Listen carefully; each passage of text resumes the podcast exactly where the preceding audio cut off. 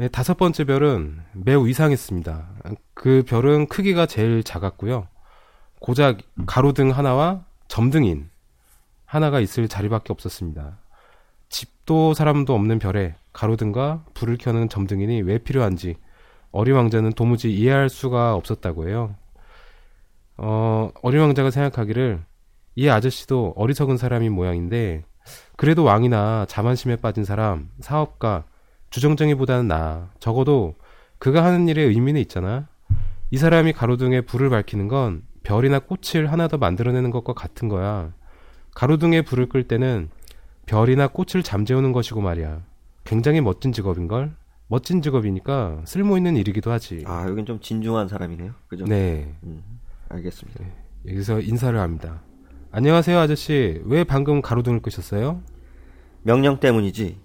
안녕? 좋은 아침이야. 무슨 명령이요? 가로등을 끄라는 명령이지. 안녕? 잘 자렴. 점등이는 다시 가로등을 켰습니다. 그런데 왜 다시 불을 켜는 거예요? 명령이니까. 잘 이해가 안 되는데요? 이해할 필요 없어. 명령은 명령일 뿐이니까. 좋은 아침. 점등이는 다시 가로등을 껐습니다. 내가 하고 있는 일은 아주 끔찍한 직업이란다. 예전에는 괜찮았지. 아침엔 불을 끄고 밤에는 다시 켜기만 하면 되었거든. 그래서 낮에 불을 끄고 난 뒤에는 쉴 수도 있었고 밤에 불을 켜고 난 뒤에는 잠을 잘 수도 있었어. 그런데 그 후에 명령이 바뀌었나요? 명령이 바뀌지 않았어. 바로 그것이 문제란다. 해가 갈수록 별은 더 빠르게 도는데 명령은 그대로니까 말이야. 그래서요? 그래서 지금은 별이 1분에 한 번씩 돌아가기 때문에 난 단 1초도 쉴 수가 없는 거야. 1분마다 밤낮으로 바뀌니 그때마다 램프를 켰다 껐다 해야 하거든. 참 이상해요. 아저씨가 사는 이 별에서는 하루가 단 1분에 불과하네요. 조금도 이상한 일이 아니야. 우리가 이렇게 이야기를 나누는 동안 벌써 한 달이 지나가 버렸는걸? 한 달이나요? 그래, 한 달. 30분이니까 30일이지. 안녕, 잘 자렴. 그러고는 다시 불을 켰다. 있잖아요. 아저씨가 쉬고 싶을 때마다 쉴 방법을 내가 알려줄 수 있어요. 나는 늘 쉬고 싶단다. 아저씨의 별은 작기 때문에 다 도는데 세 걸음이면 충분해요. 그러니까 항상 낮에 쉬고 싶으면 천천히 해가 뜨는 쪽으로 걸으면 되잖아요. 쉬고 싶을 땐 걸으면 된단 말이에요. 그러면 원하는 만큼 낮을 길게 만들 수 있어요. 그건 내게 별 도움이 될 것 같지 않구나. 내가 정말 하고 싶은 것은 잠을 자는 거거든. 어, 어쩔 수 없군요. 그래, 어쩔 수 없지 뭐. 안녕? 좋은 아침이야. 그러고는 가로등을 껐습니다. 왕이나 자만심에 빠진 사람, 주정뱅이, 사업가 등 모두가 저 사람을 비웃을 거야. 하지만 지금까지 만난 중에 유일하게 우스워 보이지 않는 사람이야. 아마도 그 자신이 아닌 다른 일을 돌보고 있기 때문일 거야. 내가 친구로 삼을 만한 사람은 오직 이 사람뿐인데 그의 별은 너무 작아서 둘이 있을 자리가 없어. 어린 왕자는 다시 여행을 떠납니다. 네. 여섯 번째 별은 먼저 별보다 10배가 큰 별이에요. 그곳에는 엄청나게 큰 책을 쓰고 있는 한 노신사가 살았습니다. 야, 다양한 사람들이 나오네요. 네. 얘는 할아버지야. 아, 할아버지? 어, 이런 탐험가가 오시는군. 넌 어디서 왔니? 이 큰 책은 뭐예요? 할아버지는 여기서 뭘 하시는 거예요? 나는 지리학자란다. 지리학자가 뭐 하는 사람인데요? 지리학자는 바다나 강, 마을, 산, 그리고 사막이 어디 있는지 알고 있는 사람이지. 그거 참 재밌겠어요. 마침내 제대로 된 일을 가진 사람을 만난 거로군요. 할아버지의 별은 정말 아름다워요. 넓은 바다도 있나요? 글쎄, 잘 모르겠구나. 아, 그럼 산은요? 그것도 잘 모르겠구나. 그럼 마을이나 강, 사막은요? 그것도 잘 모르겠는걸. 할아버지는 지리학자라면서요. 그야 그렇지. 하지만 탐험가는 아니란다. 내겐 탐험가가 절대적으로 부족하단다. 그리고 마을, 강, 산, 바다, 사막들을 새로 돌아다니는 건 지리학자가 할 일이 아니야. 지리학자는 너무 중요한 사람이어서 어슬렁거리며 돌아다닐 수가 없단다. 책상 앞을 절대 떠나지 못해. 대신 서재에서 탐험가들을 맞아들이지. 그들에게 여러 질문을 하고 여행에서 겪은 그들의 경험을 기록하는 거야. 탐험가가 기억하는 내용 중 흥미를 끄는 것이 있으면 그 사람의 인격을 조사한단다. 그건 왜요? 만약 거짓말이라도 하면 지리학자가 책을 쓰면서 중대한 오류를 범할 수 있으니까 탐험가가 술을 너무 많이 마셨을 때도 그렇고 술을 마셨을 때는 또 왜요? 술에 취한 사람 눈에는 말이야 모든 것이 둘로 보이거든. 그렇게 되면 지리학자가 하나밖에 없는 산을 둘이라고 기록할 수도 있잖아. 내가 술에 취해 사는 사, 어떤 사람을 알고 있는데 그도 좋은 탐험가는 못 되겠군요. 그럴 수도 있지. 그리고 그 탐험가가 인격을 갖춘 사람이라고 판단되면 그가 발견한 곳을 조사하는 거지. 그걸 보러 가나요? 아니야. 그러면 일이 너무 복잡해져. 대신 탐험가에게 증거를 내보이라고 하지. 예컨대 큰 산을 발견했다면 그곳에 있는 큰 돌을 가져오라고 하는 식이지. 그런데 넌 아주 먼 곳에서 왔지? 너야말로 탐험가구나. 너의 별에 대해서 말해주렴. 자, 그럼 시작해볼까? 아, 제가 살았던 별이요? 그다지 특별할 것도 없고 정말 작아요. 화산이 세 개 있는데 두 개는 활화산이고 나머지 하나는 사화산이에요. 하지만 언제 되살아날지 모르는 일이죠. 그래, 언제 대선할지 모르지. 제가 사는 별에는 꽃도 한 송이 있어요. 꽃은 기록하지 않는단다. 그건 왜죠? 그 별에서 제일 아름다운 게 꽃인데요. 왜냐하면 꽃이란 일시적인 존재거든. 일시적이란 게 무슨 뜻인데요? 지리책은 다른 모든 책들 가운데 가장 귀중한 책이란다. 시간이 흐른다고 해서 달라지는 것이 아니야. 산이 위치를 바꾼다는 것은 거의 불가능한 일이지. 큰 바다의 물이 말라버린다는 것도 마찬가지고. 우린 영원한 것만 기록한단다. 하지만 사화산이 다시 깨어날 수도 있는 거잖아요. 일시적이라는 게 무슨 뜻이죠? 화산이 꺼져 있든 불을 내뿜든 우리에게 똑같은 것이란다. 우리에게 중요한 것은 바로 산이야. 산은 변하지 않거든. 그런데 일시적이란 게 무- 도대체 무슨 뜻이냐고요? 그건 머지않아 사라질 위험에 있다는 것을 뜻하는 거야. 나의 꽃이 머지않아 사라질 위험이 있다고요? 그렇단다. 나의 꽃은 일시적인 것이구나. 세상으로부터 자신을 보호할 것이라고는 네 개의 가시뿐인데 그런 꽃을 내 별에 혼자 내버려둔 채 떠나왔어. 어린 왕자는 처음으로 별을 떠나온 것을 후회, 후회했습니다. 그러나 한 번 더 용기를 내서 물어봤습니다. 제가 지금 어느 곳으로 여행을 떠나는 것이 좋을까요? 지구라는 별이 있지. 굉장히 유명한 별이란다. 어린 왕자는 다시 여행을 떠납니다. 네, 이렇게 해서 어린 왕자가 지구로 도착하게 돼요. 고피디님은 이 소행성 중에서 어떤 별이 제일 기억에 남아요? 아, 느낀 점이 많나요? 저는 힘들었습니다. 고생하셨습니다. 힘들었습니다. 아, 이거 이 다양한 사람들이 나와서 네. 아까 부자도 나그 부자였나요? 부자도 나오고 네네. 예, 사업 사업가도 나오고 또 왕도 나오고 네. 그다음에 등지기 네, 예, 등지기. 등지기 도 나오고 주정뱅이. 또 우리, 예, 주정뱅이 할아버지까지 나왔는데 어, 개인적으로 주정뱅이가 와닿긴 하는데 기억에 남는 건 왕이 좀 와닿네요. 왕이요? 예, 제가 왕이 된 것 같은 느낌. 그나마 좋으셨어요? 아 저 왕 좋은데요? 한 번 더 하고 싶습니다. 아, 전 지리학자가 제일 많이 느껴지는 게 많더라고요. 음, 지리학자라면 정말로 자기가 직접 보기도 하고 네, 여행도 다니면서 어, 지리를 몸소 느끼는 게 아니라 네, 한 번도 산이나 강을 본 적도 없으면서 자기를 지리학자라고 느끼고 그걸 당연하다고 생각하는 걸 보니까 자기가 세운 어떤 기준 때문에 스스로를 사고가 됐든 행동이 됐든 구속하는 게 많아지는 거예요. 음. 이 할아버지가. 네.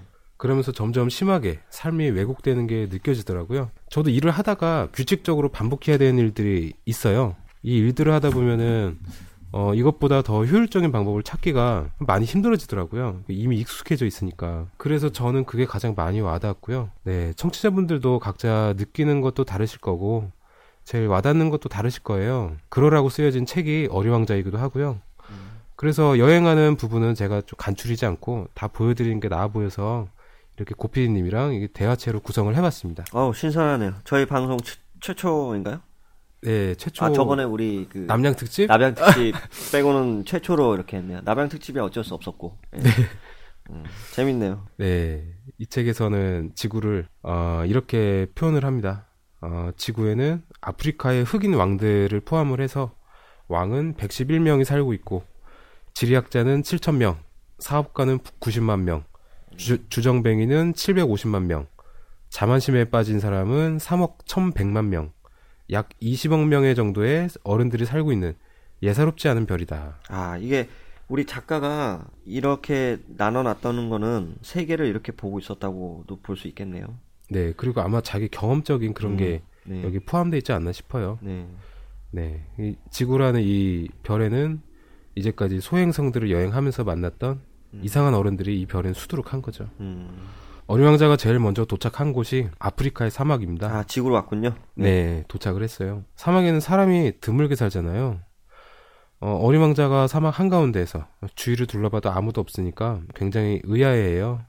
그러다가 모래 위에서 황금빛으로 반짝이는 고리 하나가 말을 걸어옵니다.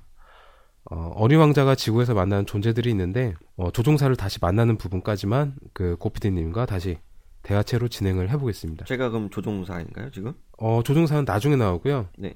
어, 여기서는 이제 뱀이랑 어린 왕자랑 대화를 합니다. 아, 이제 제가 뱀인가요, 이제는? 네, 뱀. 편, 편하게 하시면 돼요. 하다 하다 이제 뱀까지 와버렸네요. 네. 어, 어린 왕자가 인사를 합니다. 안녕? 안녕? 지금 내가 도착한 이 별 이름이 뭐니? 이 별은 지구야. 이곳은 아프리카고. 그래. 그런데 원래 지구에는 사람이 안 사니? 이곳은 사막이야. 사막에는 사람이 안 살아. 지구는 아주 커다랗거든. 어린 왕자는 돌 위에 앉아 하늘을 쳐다보았습니다. 별들이 저렇게 반짝이고 있는 게 신기하지? 사람들이 어느 때고 자기 별을 찾아낼 수 있도록 불을 밝히고 있는 것 같아. 저기 내 별을 좀 봐봐. 바로 우리 머리 위에 있어. 아, 어쩜 저렇게 멀리 떨어져 있을까? 참 아름답구나. 그런데 넌 이곳에 왜 왔니?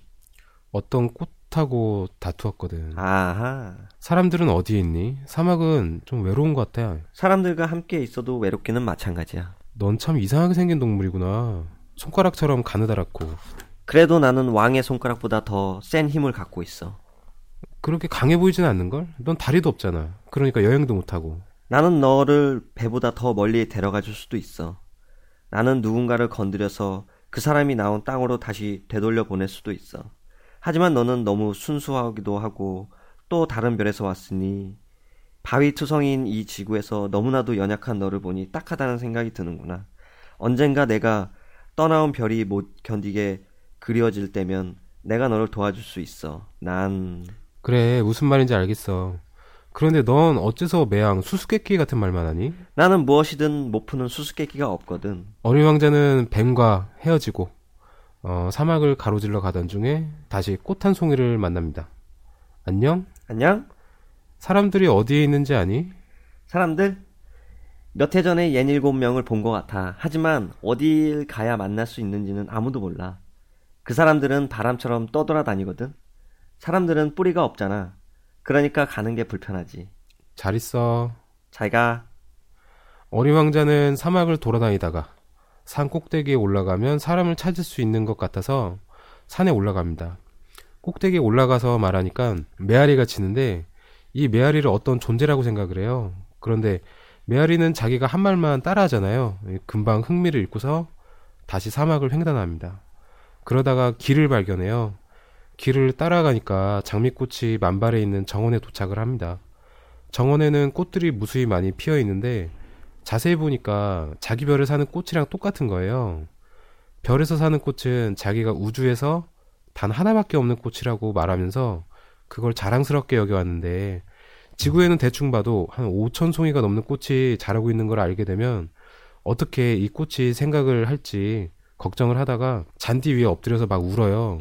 왜냐면은 자기는 이 세상에서 단 하나뿐인 꽃을 가지고 있기 때문에 부자라고 생각했었거든요. 그런데 그 꽃은 그저 평범한 꽃에 불과하고 자기가 가진 거라곤 평범한 장미꽃 한 송이와 무릎 높이밖에 안 되는 화산 세 개가 전부라고 생각하니까 갑자기 자기 자신이 초라해진 거죠. 어린 왕자가 울고 있던 그때 여우가 나타납니다. 안녕? 안녕? 어린 왕자가 돌아보았으나 아무것도 보이지 않았습니다. 여기야. 나 사과나무 아래 있어. 넌 누구니? 어? 참 예쁘게 생겼구나. 난 여우야. 이리 와서 나하고 놀자. 내가 너무 슬퍼서 말이야. 난 너와 함께 놀 수 없어. 난 길들여지지 않으니까. 아, 미안해. 길들이다라는 게 무슨 뜻이야? 넌 여기 사람이 아니구나. 뭘 찾고 있는 거니? 사람들을 찾고 있어. 그런데 길들이다라는 건 무슨 뜻이야? 사람들? 사람들은 총을 가지고 있는데 그걸로 사냥을 해. 그게 얼마나 불편한지 아니? 사람들은 닭을 길기도 하지. 사람들의 관심사는 그런 것들 뿐이야. 너도 닭을 찾고 있니? 아니, 난 친구를 찾고 있어. 길들이다는 건 무슨 뜻이지? 그건 흔히 잊고 사는 건데 관계를 만들어 나가는 것을 의미해. 관계를 만든다고? 물론이지. 나에게 넌 아직은 다른 수십만의 어린이와 다를 게 없는 어린 소년에 불과해. 그리고 난 네가 필요하지 않아. 너 또한 내가 필요하지 않고 말이지. 너에게 난 그저 다른 수십만 마리 여우 가운데 하나일 뿐이야. 하지만 만약 네가 나를 길들인다면 우리는 서로를 필요로 하게 될 거야.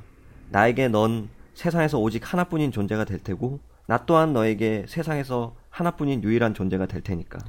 이제 좀 이해가 되는군. 내겐 꽃이 한 송이 있어. 아마 그 꽃이 날 길들였나 봐. 그럴 수 있어. 지구에는 온갖 종류의 것들이 다 있으니까. 아, 지구에 있는 건 아니야. 그럼 다른 행성에 있는 꽃이란 말이야? 그래. 거기에도 사냥꾼이 있니? 아니, 아, 그거 참 신기한데? 그럼 닭은? 없어. 세상에 완벽한 것은 없구나. 내 삶은 너무 단조로워. 나는 닭을 사냥하고 사람들은 나를 사냥하지. 닭들은 모두 비슷비슷하고 사람들도 마찬가지야. 그래서 약간 따분해. 그렇지만 만약 네가 날 길들여 준다면 나의 삶은 태양이 비춰주는 것과 같이 환해질 거야. 나는 다른 발소리와 네 발걸음 소리를 구별할 수 있게 될 거고 다른 발소리는 나를 얼른 땅 밑으로 숨게 할 테지만 내 발걸음 소리는 음악처럼 나를 굴 밖으로 불러낼 거야. 그리고 저길 봐. 저기 밀밭 보이지? 난 빵을 먹지 않아. 그런데 밀은 내게 아무 소용도 없는 거야. 밀밭을 봐도 아무것도 떠오르는 게 없거든. 안타까운 일이지.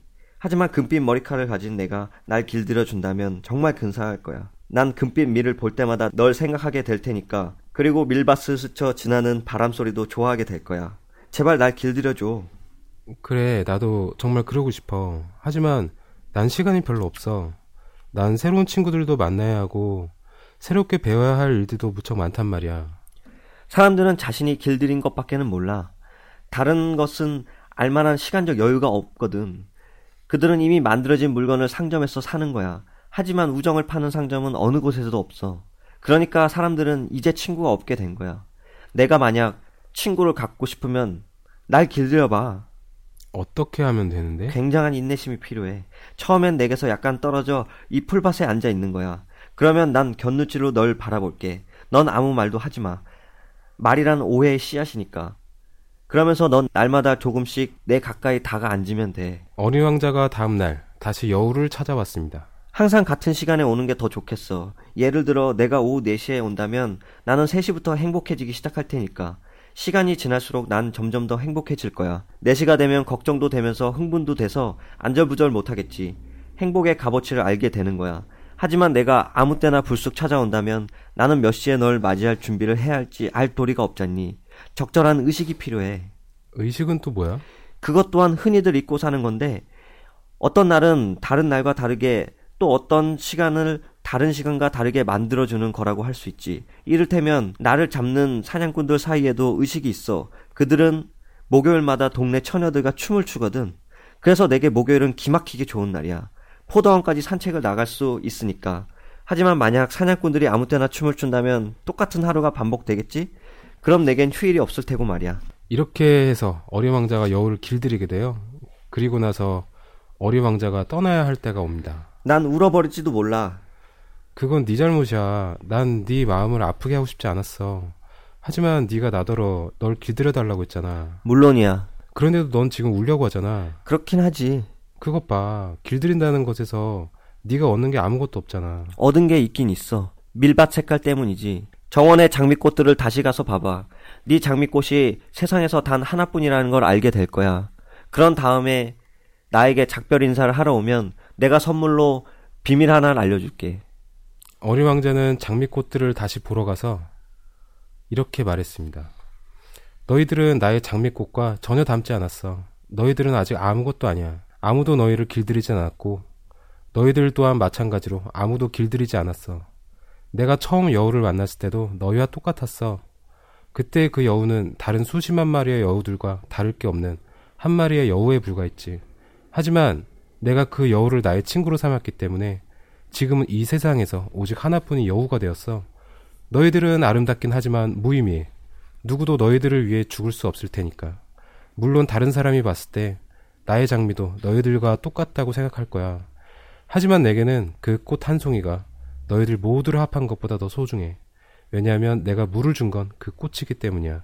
내가 유리관을 씌워준 것도 그 꽃이고 바람막이를 쳐준 것도 그 꽃이며 내가 애벌레를 잡아다 준 것도 그 꽃이었기 때문이야. 푸념을 늘어놓거나 뽐낼 때 그리고 심지어 아무 말도 하지 않을 때에도 내가 귀를 기울여준 건 그 꽃이었어. 그건 내 장미꽃이었으니까. 그리고 어린 왕자는 다시 여우에게 작별 인사를 하러 갑니다. 잘 있어. 잘 가. 참, 내 비밀을 말해줄게. 아주 간단한 건데, 그건 마음으로 볼 때에만 사물을 제대로 볼 수 있다는 거야. 중요한 건 눈에 보이지 않아. 중요한 건 눈에 보이지 않아. 어린 왕자는 잊지 않기 위해 여우의 말을 따라서 되뇌었습니다. 너의 장미꽃이 그토록 소중한 것은 내가 그 꽃을 위해 소비한 시간 때문이야. 나의 꽃을 위해 소비한 시간 때문이야.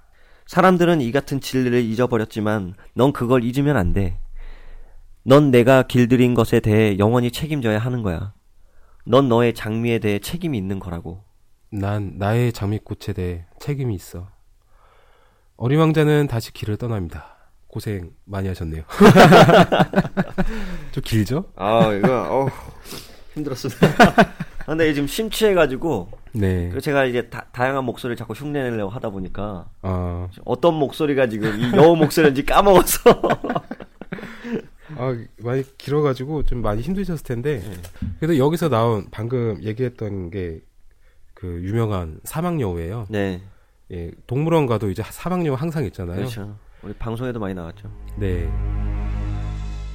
어린 왕자는 다시 길을 떠납니다. 길을 가던 중 철도원을 만납니다. 아, 이번엔 철도원이네요. 네, 아저씨 철도원. 아저씨. 네. 네. 안녕하세요. 안녕. 여기서 뭘 하고 계세요?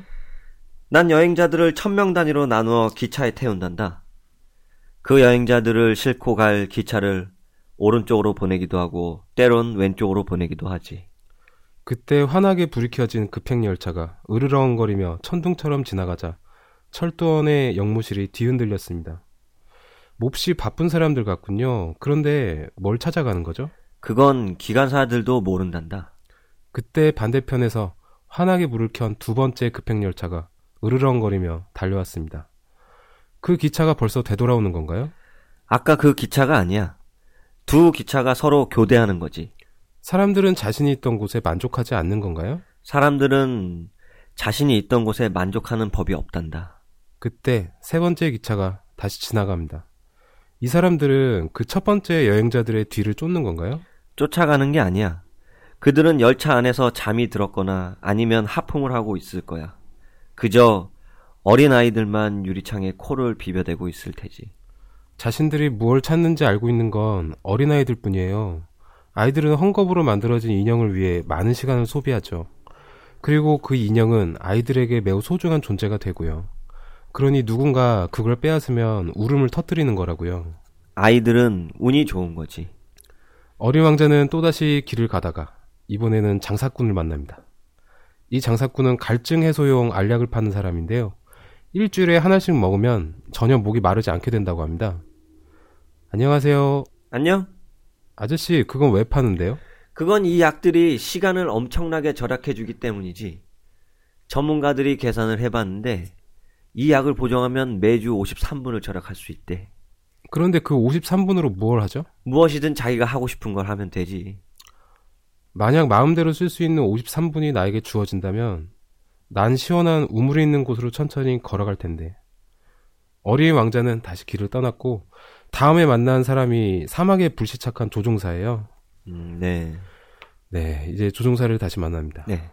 네, 불시착한 지 8일째 되는 날, 그 어린 왕자한테 장사꾼 얘기를 듣는 걸 마지막으로 가지고 있던 물이 다 떨어집니다. 그래서 조종사와 어린 왕자는 같이 우물을 찾고 얼마 지나지 않아 비행기를 다 고쳤을 때쯤 어린 왕자는 자기 별로 돌아갈 때가 되었음을 알리고 작별 인사를 하는 걸로 소설은 끝이 납니다. 네.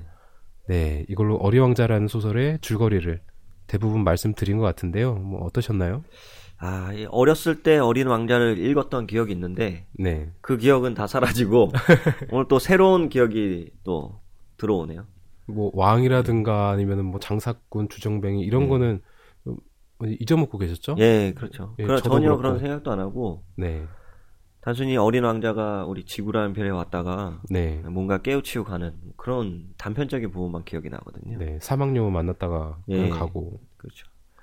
그 중요한 부분만 기억나고 나머지는 네, 왠지 처음 듣는 것 같은 그런 느낌이 드네요. 네. 이번에 저도 다시 읽어보면서 좀 많이 색달랐어요. 중간에 유명한 구절들이 또 나와요. 사막여우가 유명하게, 유명해지게 된 문장이 있는데, 어, 중요한 것은 눈에 보이지 않아.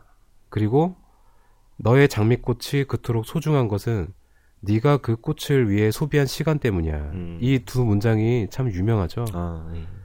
예, 자기 별에 있는 장미꽃 한 송이랑 지구의 한 정원에 자라고 있는 그 5천 송의 장미꽃은 외모만 똑같지 내면적인 나와의 연결고리가 분명히 다르다. 그리고 그것은 눈에 보이지 않는 것이며 연결고리를 만들어내기 위해서는 제일 중요한 요소가 시간이다. 이렇게 말을 할 수도 있겠는데요. 음, 그렇다면 왜 굳이 연결고리를 만들어서 서로 길들여져야 하는 것인가? 우정을 쌓거나 사랑을 하거나 친구가 되어야 하는가? 꼭 이렇게 물어볼 수도 있는데 이 책에서 나와 있는 건 우리들은 아무리 같이 있어도 외로운 존재이기 때문에 외롭지 않으려면 눈에 보이지 않는 어떤 의미가 필요하다고 표현하고 있습니다. 마지막에 이런 내용이 나와요. 조종사가 어리왕자랑 우물을 찾다가 밤이 될 때까지 안 나오니까 지쳐서 이제 주저앉게 되는데 둘이 앉아가지고 하늘을 보면서 이런 얘기를 합니다. 저 별이 저렇게 아름다운 건 보이지 않는 저 어딘가에 꽃 한 송이가 있기 때문이야. 사막은 아름다워. 사막이 아름다운 건 어딘가 우물을 감추고 있기 때문이야. 집이든 별이든 사막이든 진정 그 아름다움을 만들어내는 것은 우리 눈에 보이지 않지. 이런 말이 나오는데요. 저도 사랑이라는 것이 뭔지 아직은 모르지만 알게 된다면 어, 누군가를 사랑한다는 말일 것이고 그렇다는 것은 사람은 누구나 사랑을 할 수 있는 존재이고 반대로 사랑을 받을 수도 있는 존재이기 때문에 한 사람을 사랑할 수 있다는 말은 사람 모두가 사랑할 수 있게 된다는 말이기도 하구나 음. 이런 걸 좀 느꼈습니다. 어린 왕자에 이렇게 또 특별한 의미들이 있은 있, 있다는 거는 또 오늘 이 방송을 통해서 알게 됐네요. 네, 저도 어, 어령자를 읽어보면서 또 많은 걸 느끼기도 했고 음, 그리고 여러 가지 많은 것들이 있는데 뭐 아까 나왔던 뭐 등지기라든가 네, 어, 등지기 같은 경우에는 계속 자기 그 노동자를 의미를 해요. 음, 위에서 명령이 내려왔는데 음, 계속 그- 그거를 예, 따를 예. 수밖에 없는. 상황이 달라져도 그냥 명령이니까 음, 따르게 하고 그리고 그 명령을 이제 내가 어떻게 해야겠다라는 그 생각을 못 하고 그냥 맹목적으로 명령만 따른다든지 뭐 이런 거에 대해서 생각을 해볼 수가 있을 텐데 이런 것까지 다루면 너무 시간이 오래 걸리다 보니까 음, 이런 거는 어 제가 간추려서 요약을 해가지고 말씀드리기보다는 고피디님과 이제 대화체로 얘기를 나누면서 음. 청취자분들이 어 느끼시는 게 더 많이 얻어가실 수 있을 거라는 생각이 들어가지고 음. 네 이렇게 하게 됐네요. 아, 어린 왕자. 네. 어떻게 어린 왕자 지금 아까 전에 대화 읽으면서 어린 왕자 대역을 하셨는데 네. 기분이 왕자가 되셨나요? 아, 좀, 아, 묻는 게 너무 많구나. 어, 전 이- 이런 이런 어린 왕자가 제 앞에 있으면 한번 쥐어봐야 할 것 같아요. 아, 저도 그런 생각이 드는데, 예. 아니 그렇다면 그런 줄 알지. 자꾸 이렇게 반문하듯이 뭔 어떻고 뭔 어떻고. 근데 정말로 어린애들이, 그, 이렇게 파고 파고 들어가잖아요. 맞아요. 예, 이때가 가장 중요하죠. 네, 뭐, 애들한테는. 지나가다가 나무에 그 짚으로 쌓여져 있으면은, 음, 왜저 나무는 짚으로 그, 이렇게 엮여져 있냐. 아니면 뭐, 지나가다가 차들이 지나가면은, 음, 저 차는 왜 지나가는 거냐. 음, 굉장히 단순하면서도 대답하기 힘든 것들을 막 물어보거든요. 음. 근데 그걸 간신히 대답을 해도, 네. 거기에서 이제 핵심을 딱 집어가지고 거기에 대해서 다시 물어봐요. 음, 그렇게 되다 보니까 이제 어른들은 이제 대답하기에 좀 어려움을 많이 겪으시는데 어, 이런 거를 잘 얘기를 해줘야 된다. 우리 애들을 기르려면 어른들이 공부를 해야 된다. 예, 네, 이런 말도 있잖아요. 네, 그렇죠. 그 끊임없는 물음에 네. 대한 네. 답을 주- 줘야 되는데 네, 가급적이면은 모든 어른들은 정확한 답변을 주려고 하잖아요. 그렇죠. 예, 어린 아이들의 시선, 어린 아이들의 그런 상상력에는 어, 네, 반응하지 않고 네, 네, 오히려 그냥 물체, 사물 있는 그대로만 자꾸 진실, 사실의 그 근거에서만 네, 얘기를 하려고 하니까 네. 음. 그러다 보니까 더 막히는 경우도 있고, 네 그리고 귀찮기도 하겠죠. 짜증도 나고. 그러면은 참 안 되죠. 네. 서- 학교 선생님들이 그래서 어려울 수도 있어요.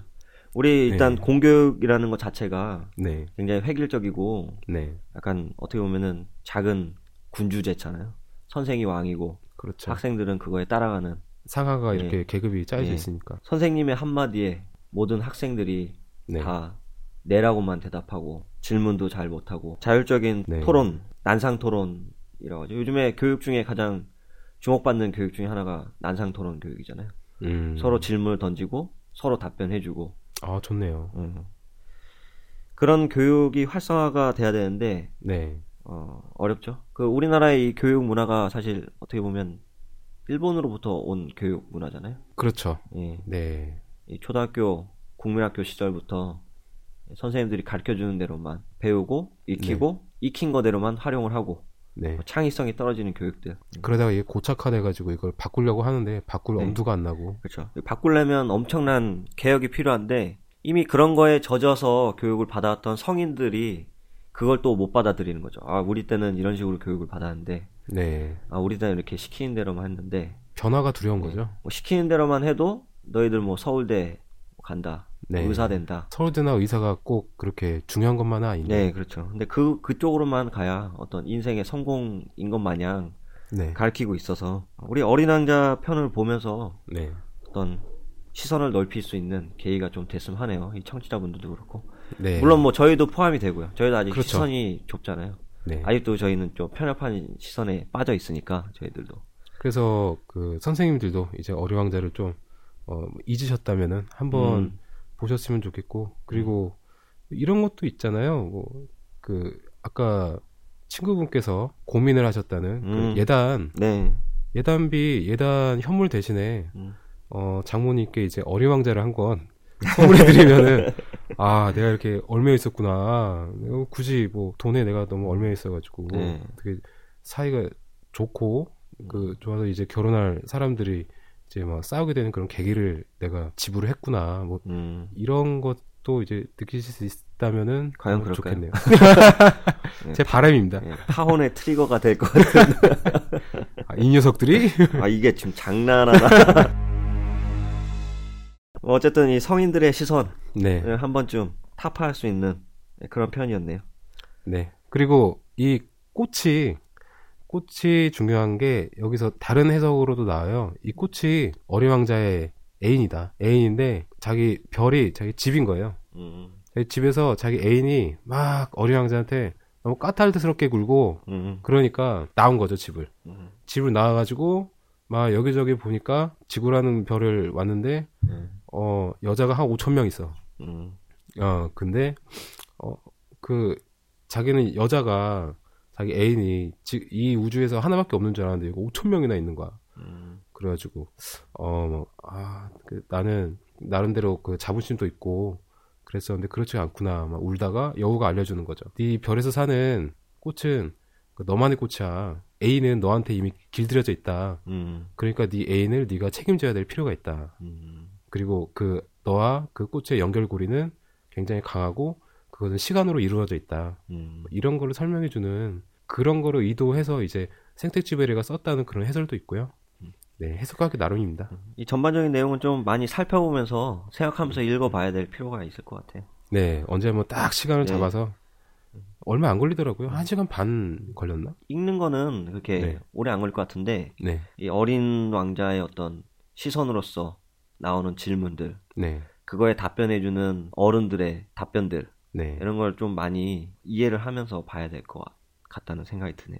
음, 그렇죠. 그래야지만 이 정말 이 작가가 네, 우리 그 책시발의 모토가 있잖아요. 작가가 우리 심어주는 씨앗 네. 무엇을 말하려고 예, 했는가? 예, 무엇을 말하려고 했는가? 네. 무엇을 전달하고자 했는가? 예, 예, 어떤 씨앗이 발아해서 예, 어, 우리가 꽃으로 될 수 있나? 네, 어, 혹은 나무가 될 수 있나? 네, 네. 예, 이게 굳이 어린이들이 봐야 될 도서는 아닌 것 같다는 생각을 다시 이번 편을 통해서 갖게 됐고요. 네. 어른들을 위한 동화라고도 예, 하잖아요. 어른들을 위한 동화인 것 같습니다. 네, 어렸을 때 어린이들이 이걸 본다고 하는 거는 좀 어려울 수도 있어요. 오히려 어른들을 위한 성인 동화로서 네, 예, 받아들여져야 될 것 같네요. 네. 어쨌든 뭐 이번 편 준비하시는데 어려운 점은 좀 있으셨나요? 그러면? 어려운 점은 이제 대화체를 쓰는데 시간이 많이 걸렸다. 뭐 그것 말고는 없었습니다. 그렇군요. 그럼 우리 아우트로 가면서 또 한번 얘기해 보도록 하죠.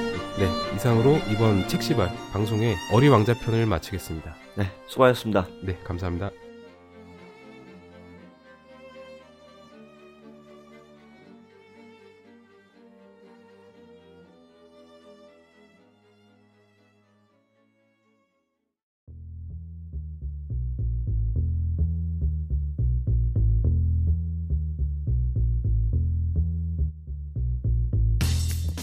오늘 열두 번째 소름 방송은 책시발편으로 생떼지베리의 어린 왕자에 대한 이야기로 박 작가님이 준비해 오셔서 방송을 했습니다. 오늘 어, 네. 어떠셨나요? 책을 다시 읽게 돼서 그 좋은 점도 있었고요. 네, 그리고 어, 다시 한번 당부를 드리고 싶은 게 있는데 어, 저희 그 왕이라든가 그다음에 뭐 주정뱅이 뭐 자기 지리학자, 어, 자부심 많은 사람 예. 뭐 여러 가지 사람들 뭐 철도원도 나오고 뱀도 나오고 여러 가지 나왔잖아요. 어, 이 인물들이 상징하는 게 각자가 다 있어요. 네, 의미하는 것들이 각자 다 다른데 네 맞습니다. 근데 이거를 제가 굳이 이거다라고 꼭 집어서 말을 하면은 그건 제 생각이고 청취자분들의 생각을 좀 살리기 위해서 예, 제가 일부러 장면은 뺐습니다 제가 네, 그렇죠. 그 그렇게 우리가 생각하는 부분을 방송을 네. 통해서 얘기하게 되면 네네 우리의 생각 때문에 이 청취자분들의 생각이 굳어질 수도 있으니까 네네 박 작가님이 그 부분을 좀 고려하셔가지고 네 그 각각의 어떤 의미를 하는지 이런 것들을 좀 삭제를 했습니다 저희가 네. 예. 그런 건 저희가 이제 청취자분들의 상상력에 맡겨야 되는 것 같다고 이렇게 얘기를 나눴고요 그리고 이것들은 이제 저희가 우리 시대에 살기 때문에 각자 보편적인 어떤 떠올리는 느낌이 있을 텐데 또 시대가 또 달라지면은 다른 뜻으로 나가요. 네, 예, 그렇죠. 그래서 그런 이유도 있었고요. 이 카프카도 그랬잖아요 벌레라는 형상을 그림으로써 그리던가 네. 어떤 벌레라고 한정짓지 않았잖아요 네, 그러면 네. 너무 정해져 버리니까. 네, 정해져 버리면 네. 뭐 그때 얘기처럼 각자가 무서워하는 벌레들이 있을 텐데 네. 혹은 또 안 무서워하는 벌레가 있을 텐데 예. 예, 그런 의미 전달이 좀 떨어질 것 같다 예, 그런 거에 좀 기인을 했죠 저희가 네. 자기가 생각하시고 그 떠오르신 게 있으면은 그게 맞는 겁니다. 네 맞습니다 그게 예, 맞죠 예. 우리 이 어린 왕자라는 게 원래 그거잖아요 어떤 정형화되어 있지 않고 뭐틀 그렇죠. 속에 박혀 있지 않고 깨어나라. 깨, 깨어나서 네. 깨어난 시선으로 보자 폭넓게 보자 네. 이런 게 좀 담겨 있으니까 그 부분을 좀 많이 살렸습니다 제가 네. 어, 단순히 오늘 내용 대화체 내용들 듣고 어떤 감정을 느끼셨는지 또 어떤 생각이 드셨는지 그 생각이 아마 정답일 겁니다 네. 그리고 이 고피디님이 정말 고생 많이 하셨어요. 어, 오늘 몇 명의 역할 했죠 역할극이었는데 여러 가지 역을 하시다 예, 보니까 여섯 예. 여섯 가지였나요 네. 개인적으로 왕편을 제가 방금 녹음한 거 한번 재생해봤는데 권위적인 목소리를 낸다는 게 예. 우습게도 들리게 됐네요. 아, 그래서 좋았어요. 청취자분들이 집중을 못 하실까봐 살짝 걱정이 되는데 예. 어, 가볍게 받아주셨으면 하네요. 어떻게 보면은 저희만의 어린 왕자를 또 하나 만든 것 같은 기분도 들고. 네, 성인 왕자. 네.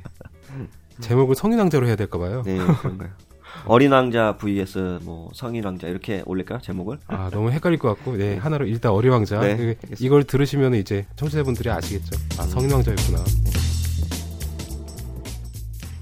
네, 오늘 어린 왕자 편을 통해 청취자분들도 잠시 어린 시절을 회상하는 그런 시간이 되셨을 거라 생각이 들고요. 어, 나이가 들고 머리가 굳어도 어린 아이들의 열린 마음으로 세상을 밝게 보시며 삶을 즐기셨으면 합니다. 네. 오늘 12번째 방송은 여기까지가 되겠고요. 다음 13번째 시간에는 고PD와 박 작가가 뽑은 영화 속 명대사라는 주제로 인사드리도록 하겠습니다. 오늘 저희가 들려드린 이야기가 즐거우셨다면 별점과 구독하기 부탁드리고요. 저희 카페에 청취 의견 주시면 적극 반영토록 하겠습니다. 청취 의견은 네이버에서 카페명으로 검색하시고 고피디와 박 작가의 소울음 방송 이렇게 치시면 검색이 바로 됩니다. 여기에 남겨주시면 되겠습니다.